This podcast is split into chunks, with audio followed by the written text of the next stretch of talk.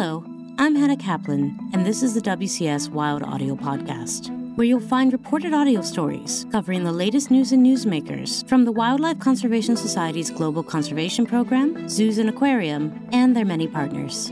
We've got a great show today, so let's get to it.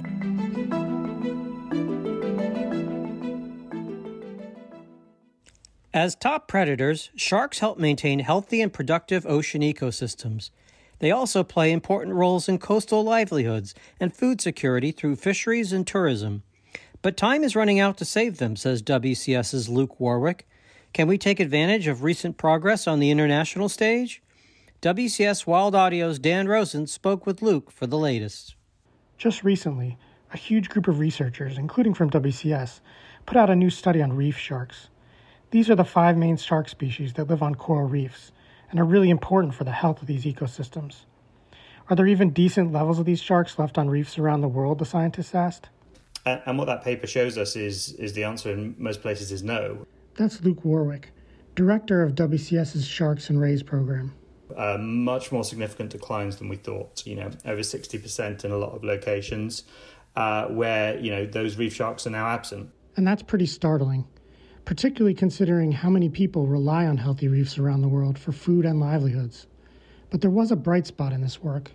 It, the, the other fascinating thing in that paper is that it shows where the species are protected, whether it's like local marine protected areas that are large enough to include the species range, or nationally in terms of countries that have measures like shark sanctuaries where they're fully protected. The populations are actually doing okay. Um, there are steps you can take to uh, allow these species to recover, but it does require proactive policymaking based on this data. Last November, we saw a game changer for sharks like this. The trade in their highly valuable fins has been a major driver of their decline. But at the Panama meeting of the Convention on International Trade of Endangered Species, or CITES, the shark fin trade was finally fully brought under international oversight. So video is, is a huge landmark. Uh, that's something that, that, you know, myself, but also a huge range of people from countries all around the world, whether they work in governments or scientists or working, working in non-governmental organizations trying to advocate for better conservation measures for these species, had worked towards, you know, over 20 years of work to just really highlight that, that you know, sharks and rays obviously live in the ocean um, but they're just as vulnerable as some of these iconic uh, predators found on land, but had been offered nowhere near the same level of safeguards. Now, that may be changing. The work, however, is just beginning. We need to turn international progress at CITES into action for these animals in countries around the globe. What the reef shark study shows us is that if we do, we can have success. It would be quite a turn. Historically, says Luke, sharks have not been protected in the same way turtles and dolphins have ultimately it's that you know sharks are fish. Uh, they, they are very strange cartilaginous skeletoned fish, but but effectively they're often seen the same when it comes to how we manage our marine resources.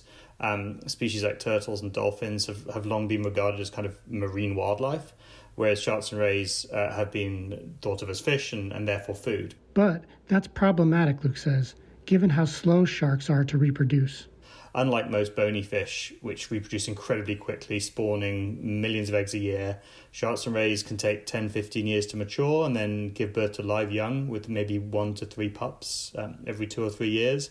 These are not animals we can treat that way if we expect them to, to kind of thrive in the marine environment and play their role as key ocean predators. But, but that's what we've done. The last 10 years have been a major shift, though.